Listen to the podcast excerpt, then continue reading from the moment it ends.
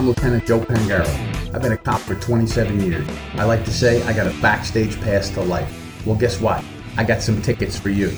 So come on in, pull up a chair, turn up that volume, and let's go. Chasing Justice is on. Good afternoon, my friends, and welcome aboard another go round here as we talk about what's going on in the world. We try and make some sense out of some things. We look at some cultural things. We'll talk about the world, what's going on in our country, and what we can hope to see, what we might actually see as we go forward. So, one of the continuing themes that we talk about here, chasing justice. What is what is chasing justice? What does that mean? I, I, I go over it every once in a while, and I think it's good to update the definition every once in a while because it helps put things into perspective. I know it does for me as I'm looking through uh, news feeds and I'm looking through newspaper articles and, and seeing what's going on to decide, you know, what is it I want to talk about? Because there are thousands of things we could talk about when it comes to justice. Well, chasing justice means just that chasing justice in the line of law enforcement, chasing justice uh, in society, chasing justice for individuals, chasing justice to go after people who need to be held to account for what they do. And that's part of, of the whole idea of, you know, chasing it because it's elusive. Justice, you would think, is not as elusive as it has become in recent years. You know, eh, we, we are in a different country. I have posited in the past that I think the change everyone was afraid of coming has already come. It's already here. It's already uh, a different America. We're, we're not going back to the America of your parents or maybe even of yours as a uh, younger person. You know, when America was that shining city on the hill. Now, could it could it be great again in the future? Yes, I'm going to say, of course, it can. You know, that's one of the unique things about our country and as, us as Americans is that there is that exceptionalism. You know, the, the whole idea of what America is and, and why it was formed and, and how different it was than every other type of government and, and agreement between the people and the government is so unique in that, yes, I do believe it can be transformed into that once again. What's, what it's going to take to do that? It's going to take earth shaking, shattering kind of events to shake off all the stuff that's destroying our nation and our culture. Now, when you hear me say that, you know, unless I'm specific, people can read into it what they want. That's that's one of the things we do, right? As as people when we communicate. The uh, there's a saying about communication: why we can't get along, why we can't understand each other, why we don't have better communication, is because we don't listen to understand. We listen to respond. And that's really true. So if I was to say something, uh, people would respond to it and they would bring to the table to interpret what they think I mean, the words I use to try and either understand them or to twist them to what they mean or what they think it means and bring their own uh, understanding to it. So th- now this is a little bit of a of a far out example, but I think if you listen and you pay attention, you'll see how it, how it works. Recently, a friend of mine said to me, Listen, I'm writing a book, and it's a very personal topic that she's writing about, and I think it's it's a it's a it's a topic that could be national. I think it's a topic that has not been delved into before, and I don't want to I don't want to say what it is right now because there are people listening that might say, "Oh, that's a great idea. Let me do it." You know, you come up with your own ideas. The point here is that my friend came up with this and says, "Well, Joe, you've written four books. You know, you write uh, fiction, nonfiction, all that kind of stuff, articles." You know, would you mind reading this for me and giving me your opinion on what you think about it? Now, this is this is the communication that I'm talking about. And this is what I'm trying to use this example to help us all understand about communication. So, right, we don't listen to understand, we listen to respond.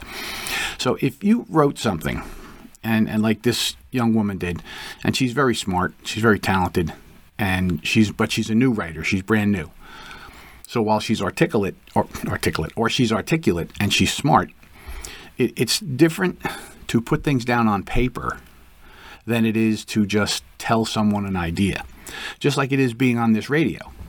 Uh, you know, being able to speak to you and try and come up with cogent sentences and put an idea into perspective. It's like teaching. You know, I teach. I teach a lot of things. And over the years, over the last 15, 16 years, I've had to learn how to take a topic, uh, break it down into its constituent parts, what's important, how do you build one on top of another, and then go out and use that, uh, that mechanism, that outline to teach, right? Because some things you need to understand the fundamentals of something first. So I, I like to often start with definitions. So if we're talking about um, burglary, I like to define what a burglary is, and then here's the different kind of burglaries, and then you know because there are different kinds. There's regular burglaries, there are cat. Uh, cat burglars, there are uh, serial burglars, there's tons of stuff, right? So you get the idea. So I like to do definitions, words and definitions. Then I like to lay out what it is we're going to talk about to learn whatever the topic is. And then we go. Same thing with a story. In a story, we have to understand what, what story are we trying to tell? And then go about breaking it down so that the reader can understand it.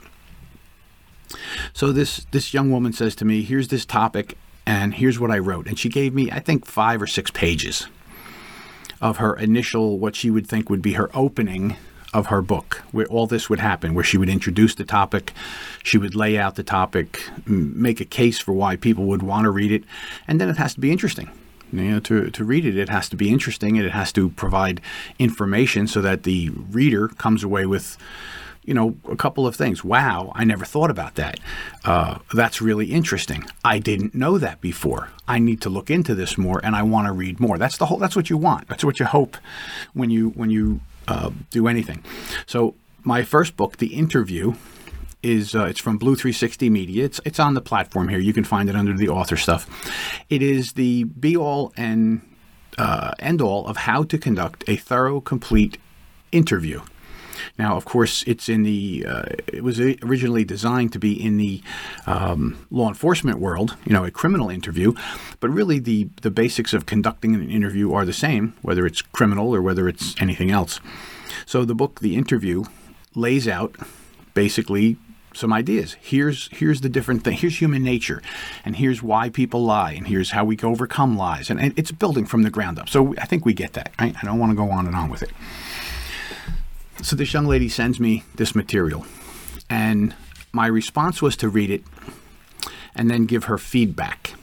And here's the problem when people don't listen to understand, they listen to respond. I find this with a lot of writers, and it happened to me too, is that you write something and you think it's good. I got a good idea, and you think you wrote it and you edited it a little bit, and then you hand it to people to read uh, maybe to your friends, to your best friend. You hand it to a buddy, to a spouse, uh, to someone else that you're close with, and you say, "Hey, could you read this?" And what happens almost every single time is that people will read it, and then they will turn around and they will give you feedback based on what they think you should have written, how you should have written it, what you should have said the order in which you should have said it. And most of this comes from people who have no experience writing whatsoever. And that kind of a critique is not really helpful. It, it doesn't help us um, when we get that kind of information. All right, so as, as we're looking at, at this whole idea of what information do we have, what goes on out there, I thought about that and I said, this young lady wanted my advice. So how do I give her advice? I said, listen, uh, a real critique is going to be about how did the story strike me? Did I find it interesting?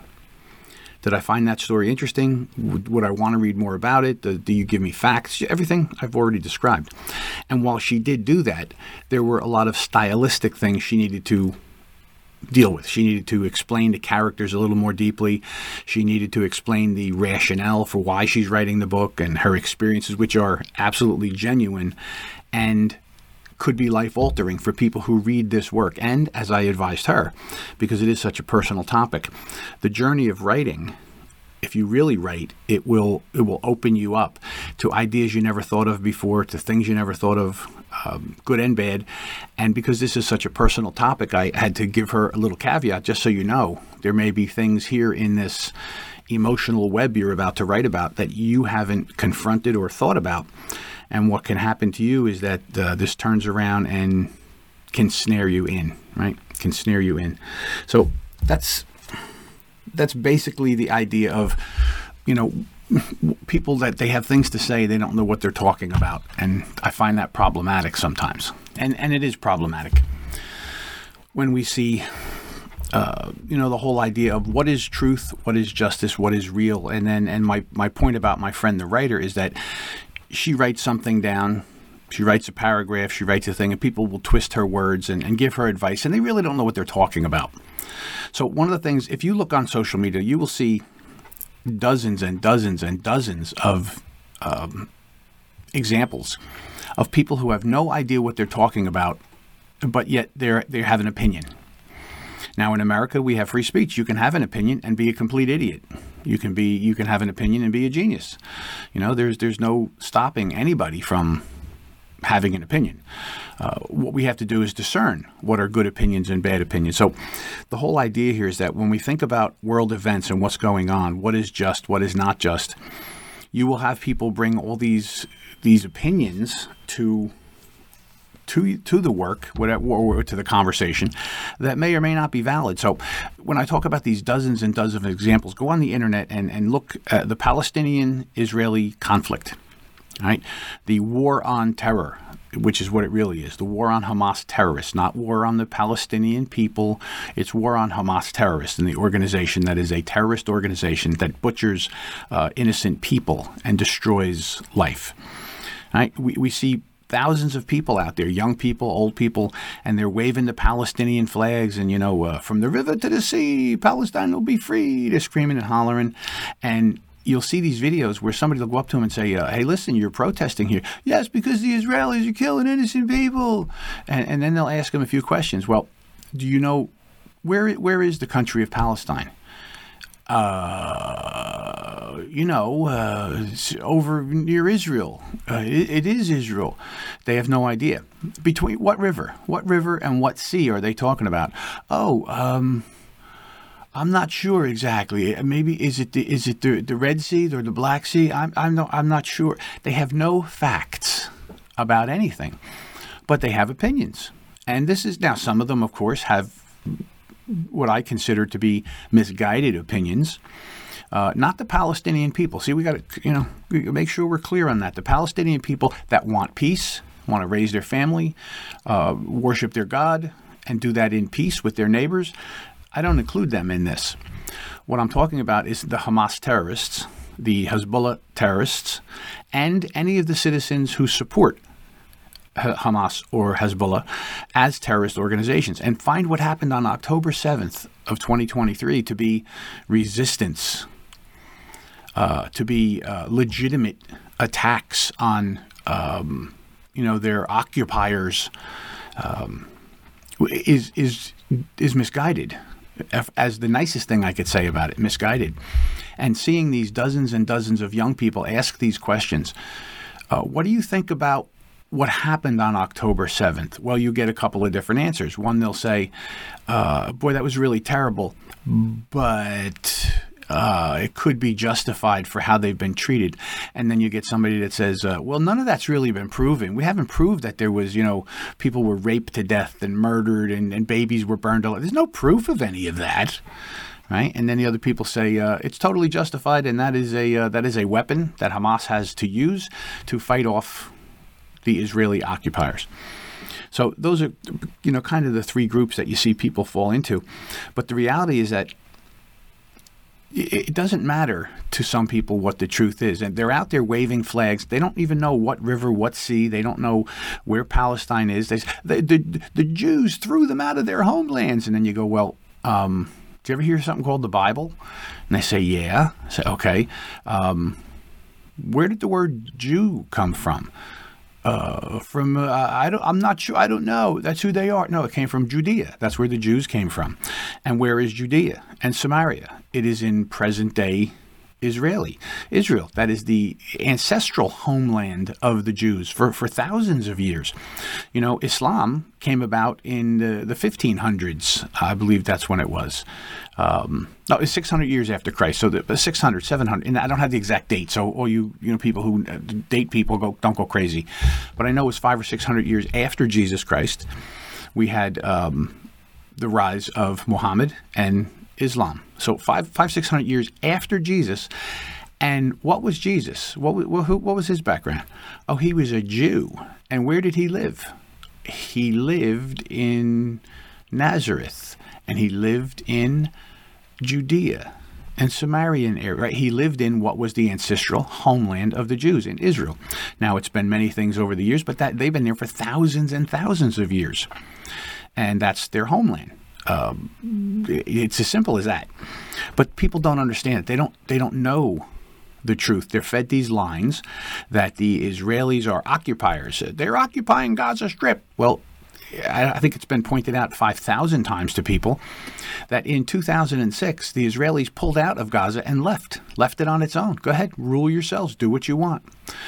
And people don't understand that. They think the the IDF, the Israeli Defense Forces, are sitting on top of uh, Gaza and in there controlling who who can eat, who can who can walk, who can. They're not. They're they're, they're self autonomous. Uh, what they don't have power over is the skies. And they don't have power over the ports where things come and go because they would import in weapons that they would use against Israel.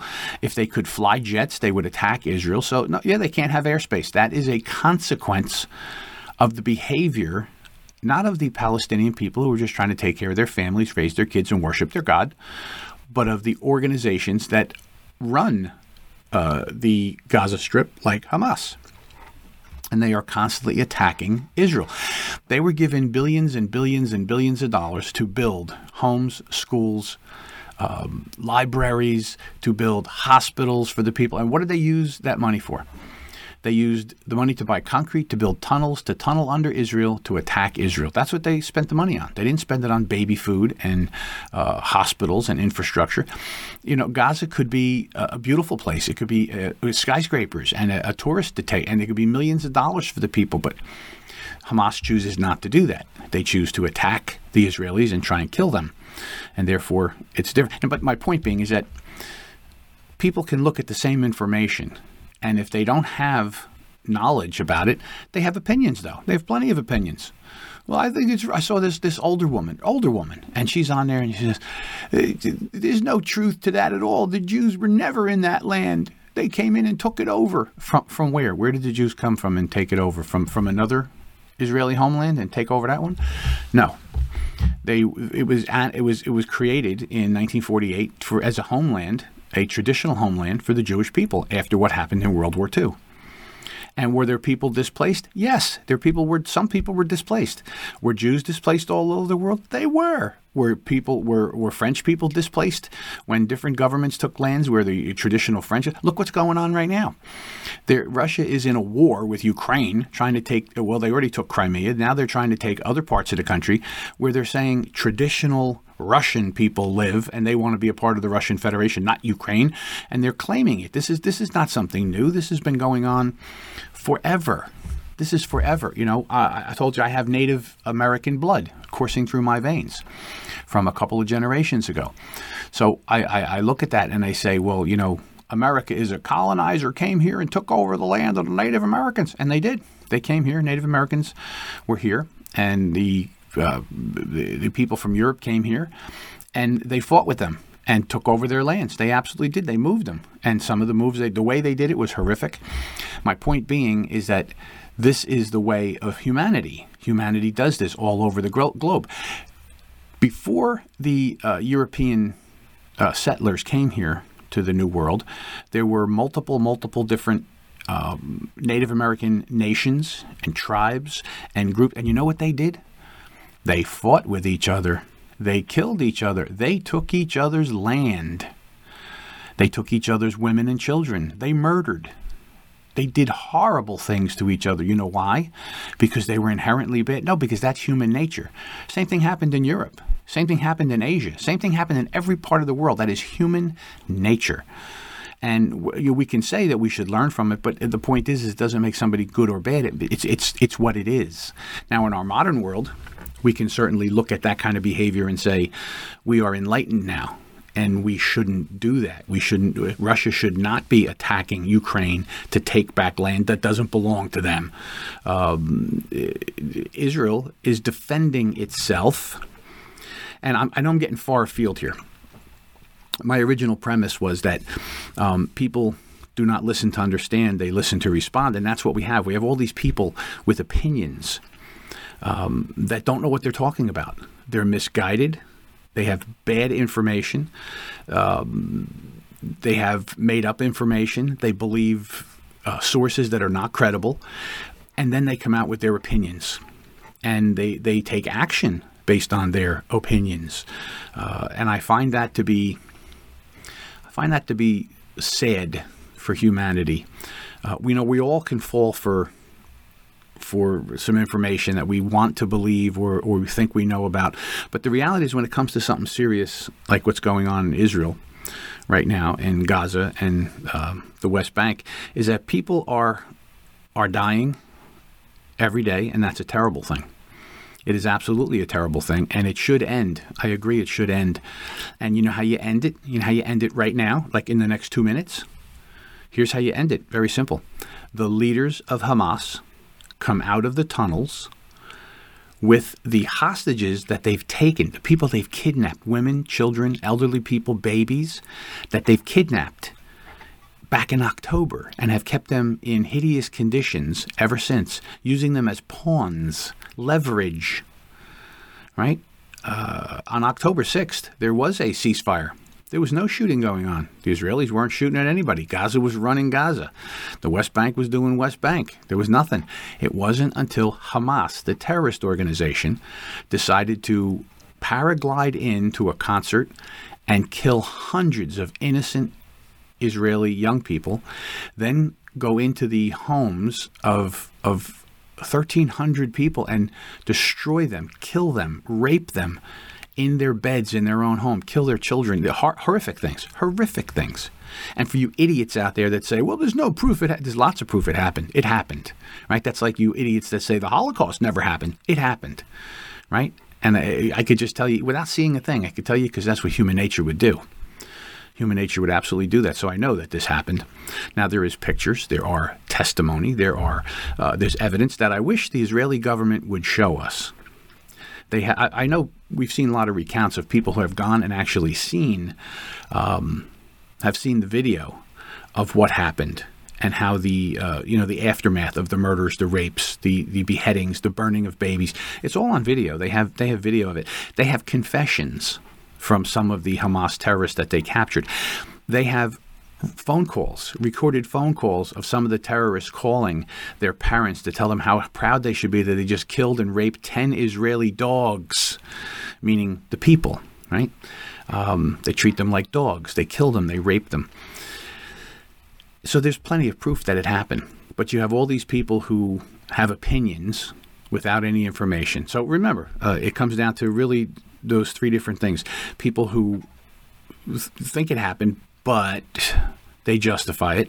And I don't know how you justify murdering babies and raping people. Uh, or number two, it didn't happen. I don't believe that. That's Israeli lies because the Israelis really kill and rape Palestinian women. Um, right? Or, or you have number three, yes, it happened and it's a legitimate tool for fighting. So opinions, ideas, is is the idea of chasing justice would mean to find out the truth and understand. So, is it just for Israel to do what they're doing, to, to continue at this months later, still having this conflict? Well, every single time there's a conflict, and it doesn't start by the Israelis lobbing rockets into Gaza or killing uh, people in Gaza. It happens when Hamas terrorists or Hezbollah terrorists or other terrorists or supporters of those terrorists fire rockets into Israel, kidnap Israeli citizens, kill them in their homes, uh, attack neighborhoods, or as in the most recent attack in October, cross the border and kill up to 1,300 people, butcher innocent people in their beds in their homes with their children.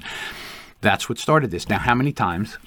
How many times is Israel supposed to sit back and let that happen? How many times do we think here in America, if the Canadians came over the border and did that to uh, one of the upstate towns in New York, killed 1,300 people, raped and murdered, how do you? Th- how long do you think we would put up with that if that was constantly happening. Or if there were rockets being lobbed over the southern border into Texas and into Arizona and kill, killing uh, American citizens, innocent American citizens. And then a, a wave of terrorists from Mexico came over and did all those horrible things to people in, in those uh, American states. Uh, how would we be justified in fighting back? How many, how many times would we have to deal with that? Well, that's what Israel has gotten to the point of they're tired of dealing with it. They have offered solutions time and time and time. No less than uh, Bill Maher, uh, who I always, I often find him to be deluded in what he thinks about. He was kind of clear about this, uh, in that yes, the Israelis have offered peace to the Palestinians many, many, many times. But the, the bottom line is the Palestinians do not want peace. At least their leadership doesn't. Maybe maybe the people living there who just want to raise their kids and worship their God and, and live their lives, maybe they do want peace. Maybe they do want a two state solution where they can live side by side with Israel and raise their families and, and do the right thing. But the reality is the people in charge over there, they don't want that. They've rejected it every single time. Their only solution is from the river to the sea from the Jordan River to the Mediterranean Sea. That's what that means, by the way, knuckleheads who don't know. Uh, they and what's in between there? Well, Israel proper, which means they want to wipe out Israel proper and take it over, get rid of the Jews, annihilate Israel, and that is not just. That is not justice. Israel's not going anywhere.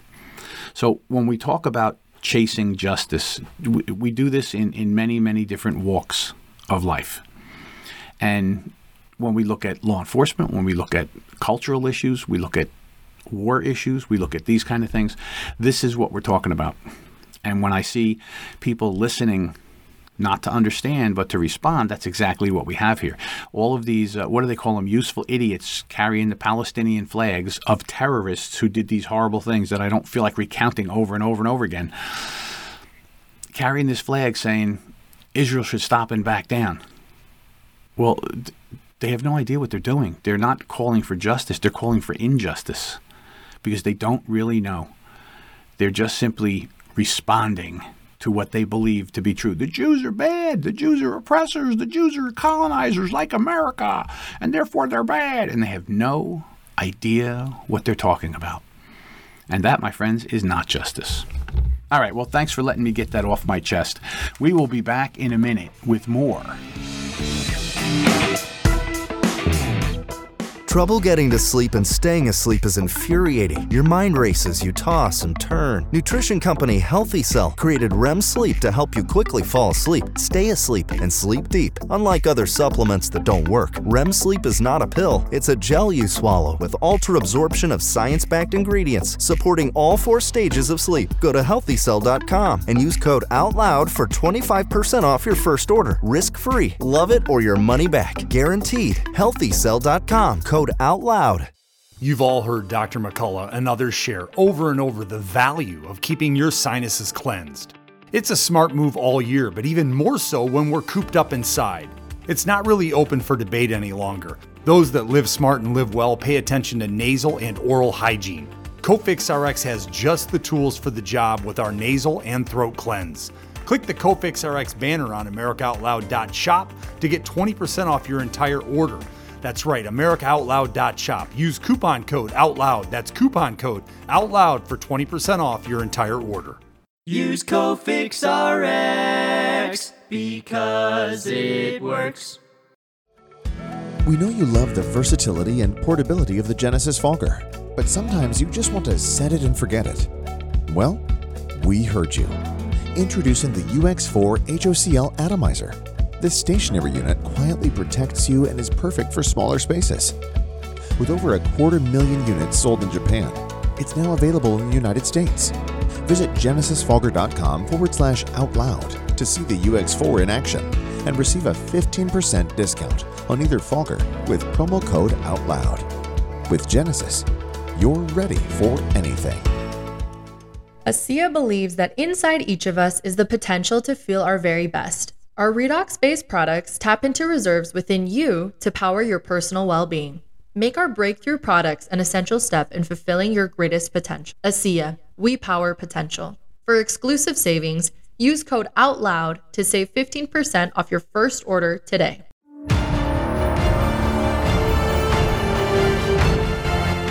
Well, the year 2024 is upon us, and it is our chance to get it right and take back a free America. AmericaOutloud.news is your source for uncensored and factual news that facilitates truth and unity among all Americans to restore that American dream we have always cherished.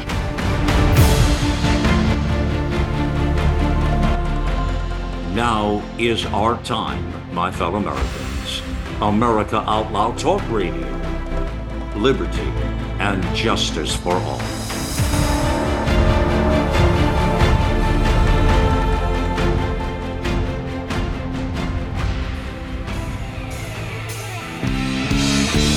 All right, welcome back, everybody. All right, so I, I, I did get a little far afield in that that last uh, in our last little conversation there. I, I really needed to to probably think that out a little bit more. I'll be honest with you. You know, it's something that's been rattling through my head. I have my notes here, and I was trying to bring it all together. But th- that's it, it, it is what it is. We we have to understand that you know having an opinion is fine, but make sure you know facts, right? And uh, not not knucklehead facts or liar facts. Get the real facts. Go do your research and find out. Is my point. All right. So, if you're one of these people right now, my father-in-law Ted, number one fan of Chasing Justice, and also number one fan of America Out Loud. Uh, Ted is not feeling well today. Ted is not feeling well. Ted's 90, and a very healthy guy. Golfs all the time. Uh, has his uh, has his wine. Uh, he still drives, very healthy man. Well, he got a head cold recently, and it really knocked him for a loop. Um, matter of fact, Miss Kathy got the head cold first, and it, it it was pretty bad. It's one of those ones that don't go away. You know, you got the, the nasally stuff and the throat. Didn't go into the chest. It just stayed up in the head, and a lot of a lot of friends of ours have it too. Uh, pretty interesting that, and it lasts for weeks and weeks and weeks. You probably know people who have it. Well, now Ted has it and uh, he's had he's had a pretty tough time with. It. Well, I had a figure since I'm with Miss Kathy every single day, and I do give her the occasional kiss once in a while. So we do uh, we do share air uh, and uh, and lips. Um, I figured, uh oh, I'm going to get this, and it really hit her hard for quite a long time. Well, I didn't get it, but Ted, who comes over for dinner every night, Ted got it. So I'm in the house full of the germs, and uh, I didn't get it. I said, why didn't I get it? Well, the only thing I can think of is that I take the uh, Healthy Cell Immune Boost, right? The Immune Boost product, and it has it has kept me healthy for a couple of years now, uh, going on three years now. Uh, and Ted, you know, he started taking it, he stopped taking it. You know, he's an older guy; he doesn't always follow through. But I think after this, uh, I'm going to have to make sure he takes his Healthy Cell Immune Boost every single day. Um, because it's it, it is re- it's worked great for me. Miss Kathy was taking it. She backs off. She takes it. She takes it sometimes. She got to take it regularly, and she could stay healthy. They also have uh, stuff for help you sleep, um, REM sleep product, and they also have the uh, what do they call it? Focus factor to help you think straight. Uh, I could have used that in the last. Uh, in the last go round, right? Keep, keep my notes together. Healthy Cell products. They're on the net. They're on the uh, network here. Take a look. All right. So in the chase for, for justice, let's look at Mayorkas. Alejandro Mayorkas. He is the head of DHS, a cabinet secretary, and he has been impeached uh, 2013 to 2014. And it was on the second try that the Republicans could do it. So is, that just? Is it just that he is impeached? Now, he's not going to be convicted because uh, the Senate is split evenly, and the Democrats have the power to vote against uh, and not only that, we have knucklehead rhino Republicans who will not do the right thing. Uh, and and get rid of this guy and get somebody else. Maybe somebody's better. Now, no doubt, Joe Biden would appoint another very left wing progressive knucklehead to take his place and continue the Biden administration's power. Remember, remember when Trump was dealing with the Department of Justice and anything he did with them, the, the press and everybody went crazy and said, Don't you dare tell them what to do. You better not get involved with the DOJ. Meantime, here's the DOJ and all of the offices uh, under the DOJ, including you know uh, Homeland Security's cabinet secretary, and you got FBI, and you got CIA. Joe Biden's involved all over with them, telling them what to do, talking with them, and not a word. It's not. It's okay when it's the progressive left wing lunatics doing it, but no one else better. And here's the bottom line for you as people who are taking notes in your basement: uh, the president of the United States has absolute control over the Department of Justice.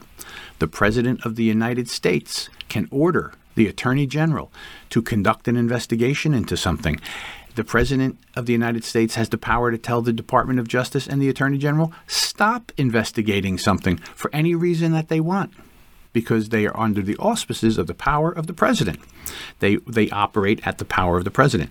Now we think we think that in theory the Department of Justice should be um, unbiased and it should not be it should not lean one way or another. It should be about what?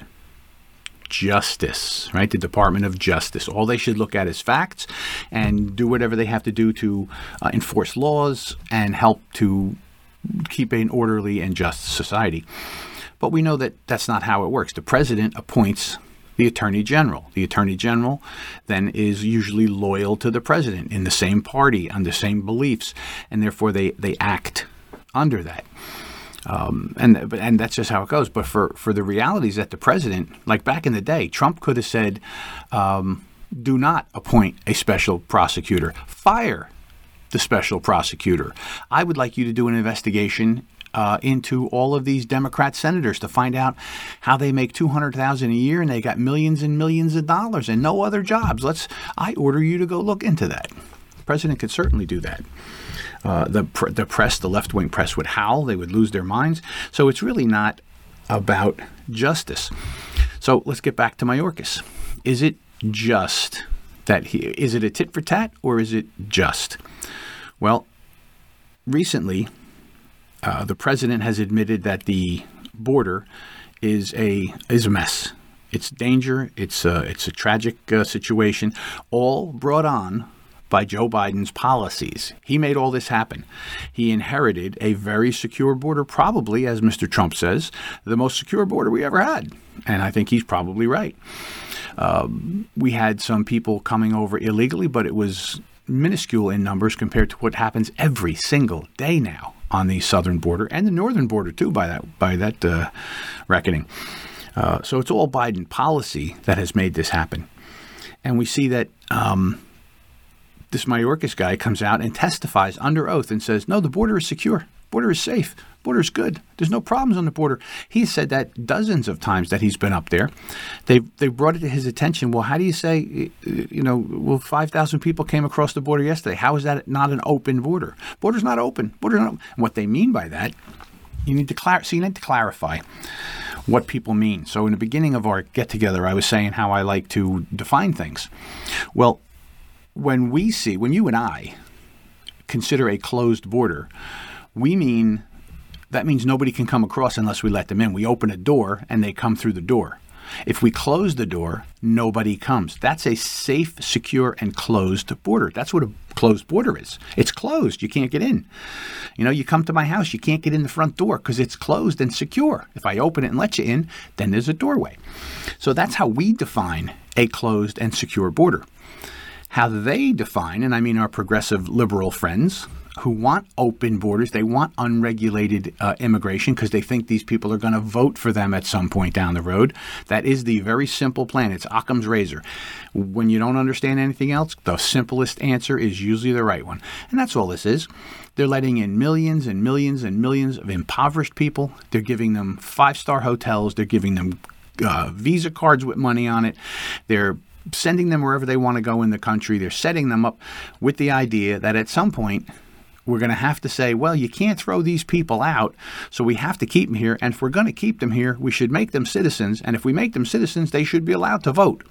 So this is this, this is um, like most socialist, communist, um, uh, progressive organizations, they, they look the long run. They're not looking at today and tomorrow. They're thinking 10, 20 years down the road, right? That's what they're thinking. Like, uh, you know, the Chinese, they think 100 years in the future, 50 years from now, and they, they work towards those goals. Well, that's what our friends on the left are doing. Hey, at some point down the road, sooner rather than later, if we can stay in power, uh, we will legalize everyone. And then if they're legal, then they have to be allowed to vote. And then, of course, the majority of them will vote for us because we let them in, we gave them visa cards, we put them in hotels. Uh, and that's what that's what they're trying to count on. They're trying to wipe out the American population's ability to govern itself and have uh, people from other countries come in so that they can keep the Democrats in power. That's all this is about. This is not about you. This is not about them being kind and Republicans being cruel. None of that. That is, that is all. That is all just things to say and do to hide what they're really doing. Now it's hard that people don't believe it. No, you know, no, I don't. Mr. Biden, he's a nice old man. He would never. He just cares about people. No, he doesn't. He's lied to your face. He's told you how many times has he said, "I never, I never had any conversations with my son about his business. I never had to talk to my family. I had no idea what they're doing in their business." And then we see dozens and dozens of pictures of Joe Biden dealing with his son's business partners on golf courses, at dinners. We see uh, Tony Bobulinski, who was his son's partner in business, say, uh, "Yeah." Um, Joe Biden was in on phone conversations with our business partners.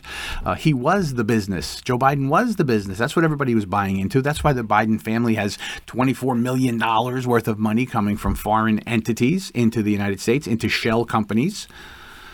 Right? That's why. That's why that happens. And I was there. I was a business partner, but nobody talks to him. We, they don't listen to him. He testifies in front of Congress, and where's where's the news media?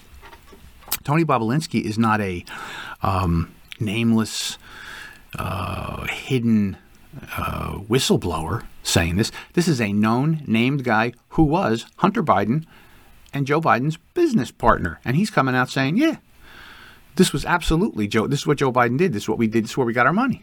This is how we did business." And nobody says a word about it. So we look at that and we say, "Well, that's that's not just. None of this is just. Where's the Justice Department to step in and go, hmm, I see smoke. We should at least investigate. Right? See, that's the thing. If you have, uh, you know, we heard uh, Donald Trump peed on mattresses with prostitutes where Obama slept, and we uh, we had a forty million dollar special prosecutor investigation over this nonsense. Uh, but here you have credible evidence of wrongdoing just the shell companies alone that are issuing checks to the Biden grandchildren for thousands and thousands of dollars. That alone shows the flow. Let me ask you this question for all my friends on the left who are listening. I know there's quite a few of you. Um, does your family have uh, shell companies, one or two, or three or four, or how about 20? Does your family have 20 shell companies that foreign governments ship millions of dollars to you for nothing? Which is number two, question number two. What exact business, what business does the Biden family engage in? What is their business? Do they do they develop real estate? Do they uh, create uh, satellites? Do they uh, provide um, uh, accounting consulting? Do they uh, help with understanding? Uh, do they make anything? Do they make widgets? Do they make hammers? Do they make hats with funny little sayings? What do they do? What do these 20 companies that they have do?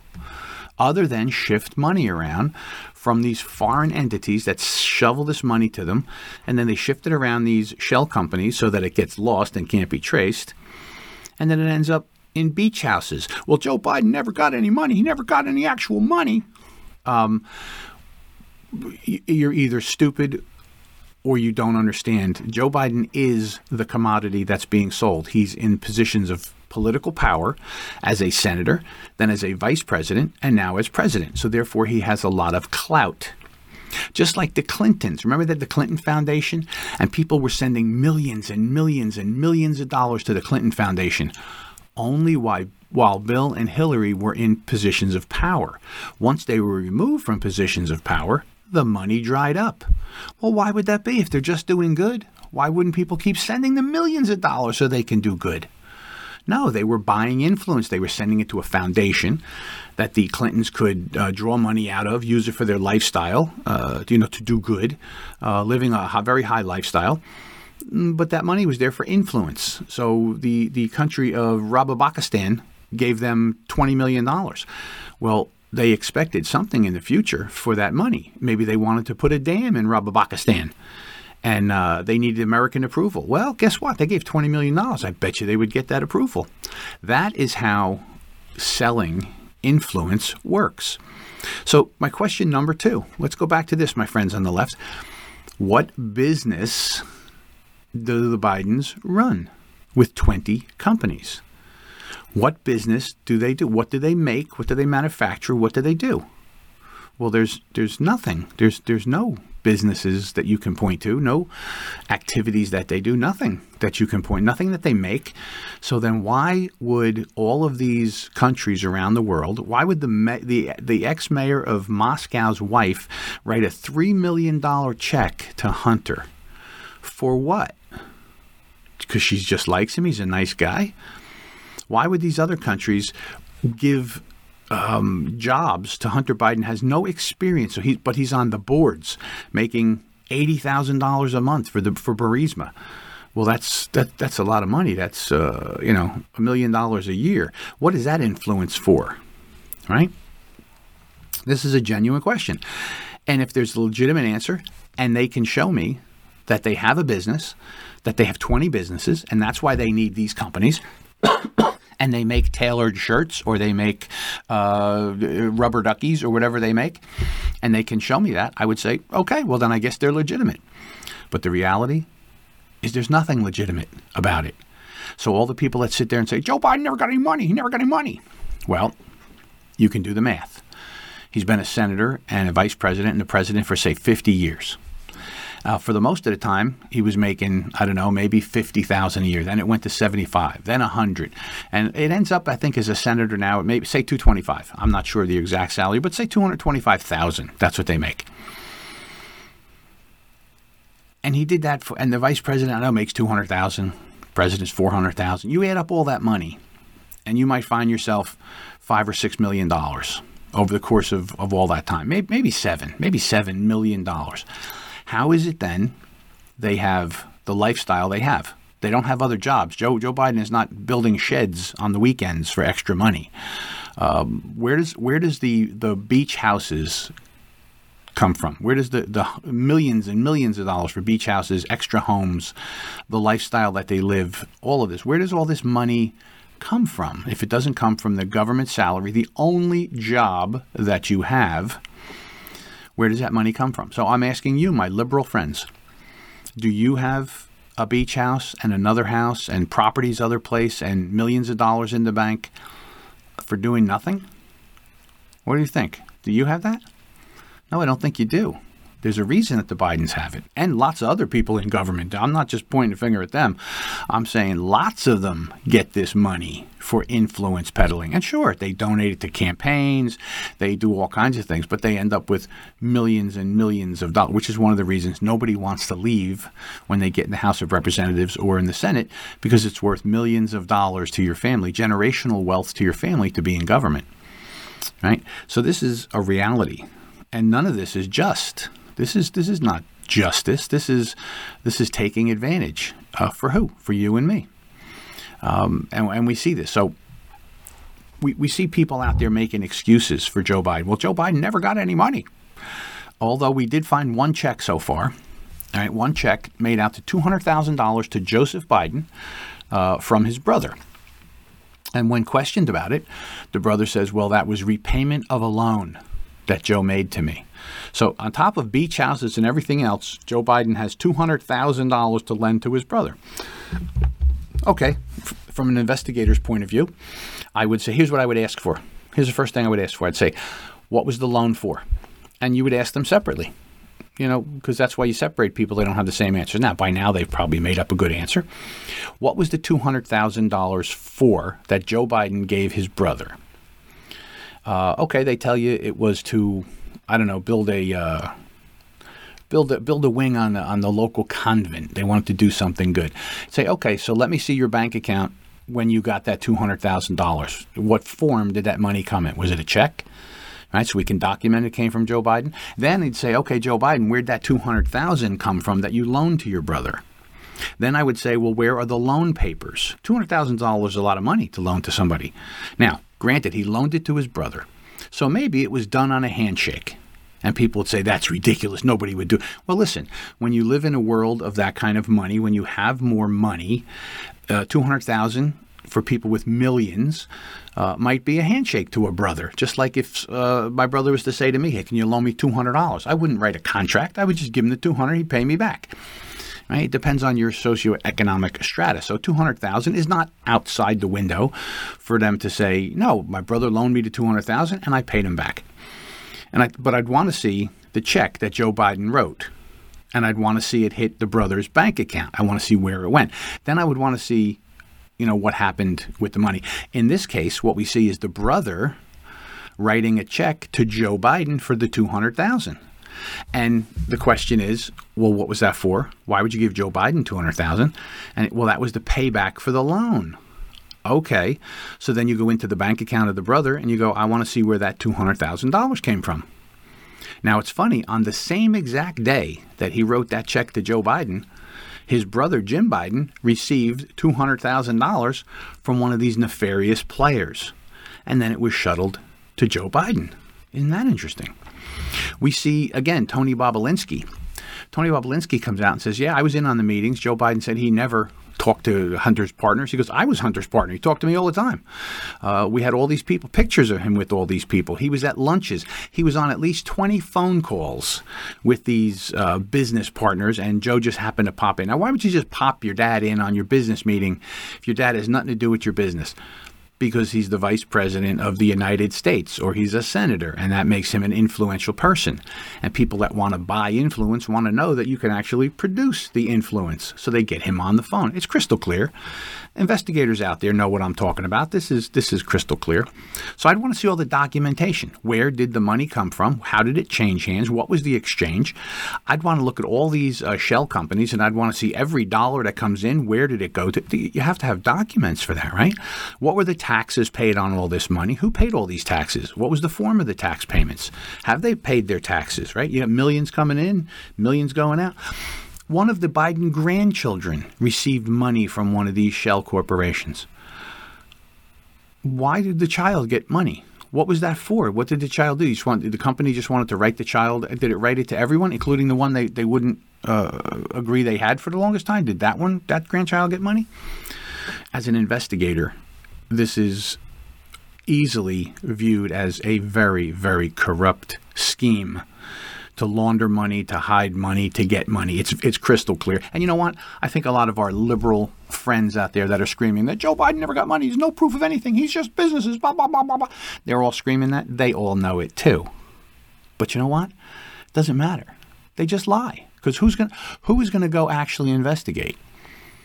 Is the press investigating it? If you said Donald Trump ripped the uh, label off a mattress every one of the left wing news medias would dedicate millions of dollars and teams to investigate, to talk to the neighbors, to want to see the the mattress company, to know the rules, to want to go through the garbage. They would to find out if Trump ripped the label off a mattress.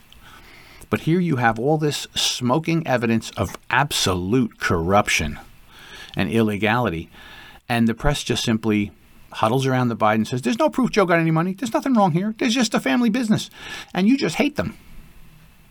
That's not a free press. That is that is a that is a press room uh, for for for the president and for the Biden family. So none of that is justice. And we started this out with whether or not it was just to get rid of Mayorkas. Well, Alejandro Mayorkas lied to the Congress, repeatedly saying the border is secure when it's not. Uh, the definition is what we were talking about. Our definition is a closed and locked secure border that nobody gets over unless we let them in. And their definition is well, we take everyone's name that comes in and then we send them out to the country. That's secure. That's as secure it can be. They're not jumping fences, they're not running through rivers. They're coming over, crossing the border, and they're turning themselves in. We write down their names. We know who they are, and then we send them out to different parts of the country. That is absolutely secure. There's nothing unsecure about that its definition. Is that just? Now we see a lot of these blue cities are losing their minds because uh, Governor Abbott in Texas, who has 5 million of these people to deal with and to feed and clothe and house, and the people of Texas don't have the money for it. He's sending them to these blue cities that are sanctuary cities. We want you to come here until you get there. And then they don't want you because they can't afford it. But you notice none of them are, are withdrawing their sanctuary city status. They are still virtue signaling that they want you to come here as long as you don't actually come here, right? Uh, very interesting world. So Mayorkas has lied repeatedly that the border is secure because it's not secure. You and I both know secure means closed and locked out and nobody can get in unless we let them in. That's secure.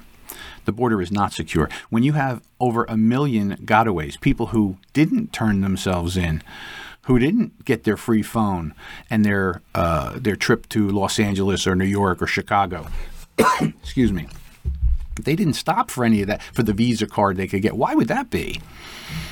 Why would a million people not just get all those goodies and be shuttled right into the country? Why would you want to run and hide in the desert and hope you make it through the night to find water and food and go find shelter with no money and nothing with your family?